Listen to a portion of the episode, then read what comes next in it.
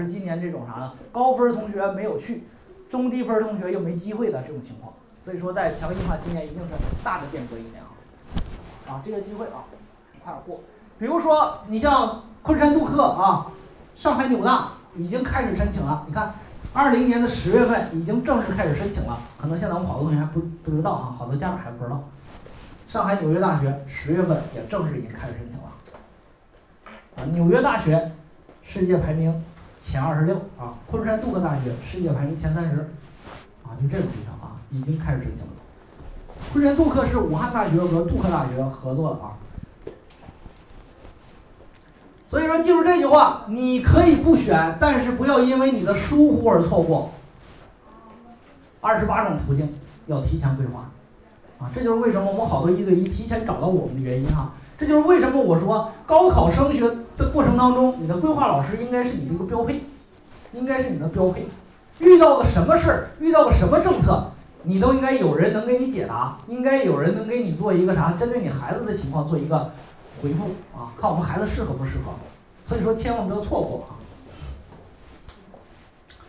多批次升学机会，大家其实你看到，从今年的7月26号开始填报。到最后的8月份，这个8月8号8月4号之间，实际上河南省的录取批次呢，一共有16个批次之多。我们好多人只知道有个1本，只知道有个2本，实际上在这个过程当中有很多批次。最开始招飞批啊，军警批啊，综合评价批啊，国家专项批啊，高校专项批啊，这个特殊类型批啊，然后1本批啊。1本批下边的定向批啊，1本定向批下边的1本预科批啊，包括今年的河南省公费师范生批啊等这些，然后2本批啊，2本批下边的定向批啊，预科批啊，然后呢高职高专提前批啊，高职高专批啊等等一些，一共15、16个批次。如果我们孩子的一个条件能符合的话，实际上为啥说学有教育的老师为什么那么累？是因为我们真的要把所有的批次机会都给你捞干净了。我们最难受的一些学生就是哪儿来的？就是单程来的。我们最难受这些学生，为啥？这帮孩子又有高校专项，又有地方专项，又有这个国家专项，还能报提前批，这样单程一高的学生一般成绩都挺好，提前批能报。然后呢，去年在河南省，去年在全国，竟然在所有批次上面又加了一个隐形批次，什么批？强基计划批，又加了个隐形批次。好，这帮孩子又加了个隐形批次，又这加一块就6个批次可以报。然后呢，在这里边呢，有好多同学又负责地方专项批，1本批报完之后还得给他报地方专项批。所以说，去年一个单程的同学，我们得给他报7个批次。我们对于报考老师来讲啊，那个时候时间就寸土不呀。所以说，我们最讨厌见到一个单程的，那我们不要给别的老师。但是后来就是直接啊，还是收了。所以说，为什么说学有教育的志愿填报它做的比较精细？原因就是啥呢？你每一个批次得抓住机会，这就是为什么我要多批次去报啊。接下来在报志愿的时候，大家注意了，不能出问题。志愿填报不能出问题。直播间没声音，你取下来，我看一下。你把那个拔了就行了，它应该是你这个东西不行了。把那边拔下来，好，志愿填报，每个人的志愿填报，他的分数，他的志愿填报都不能出问题。那么一般问题都出在哪儿？怎么样做才能不能出问题？我们看一下啊，通过报考老师的经验来规避风险，这个非常重要，这个是我们大家都不具备的。我们来看一下这个同学，首先你要的风险从哪来呢？一般来讲来自于2个风险，第一个风险就是滑档，第二个风险就是调剂，这俩风险就是你报志愿的时候唯一的2大风险。那么这2大风险，先说滑档。滑档的风险一般来自于2块，第一块是录取流程不理解，第二块是录取规则不理解导致的。第一个录取流程不理解，我们来看一下甲同学599分，乙同学598分。我想问一下，大家认为对于南京师范大学这学只要一个人的话，只要一个人，南京师范大学会录谁？乙吧，是不是？后边都不说话，家长咋回事？会录谁？同不同意？你同意吧？你要这样报，你们孩子全滑档，明白吗？到目前为止有几个人对这个规则要了解？所以说为什么说我说高考过程当中你们绘画老师应该是你的标配呢？现在认可这句话吗？专业是交给专业人，不行就别研究了，这是经验的问题。因为在整个的录取流程过程当中，就算是南京师范大学要一个人，就算是这个同学他把南京师范大学放到最后一个，也得先要他，能理解吧？现在是2021年6月25号，分所有同学分发了。河南省将会第一步呢，我先简述一下录取流程啊。录取流程，所有的河南省的文科同学排一队，理科同学排一队，能理解吧？排队按什么排？是不是分数优先？分数优先，那先比总分是吧？总分一样，河南省人多不多？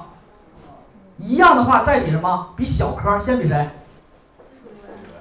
语文，中国人要比语文。语文第二个什么？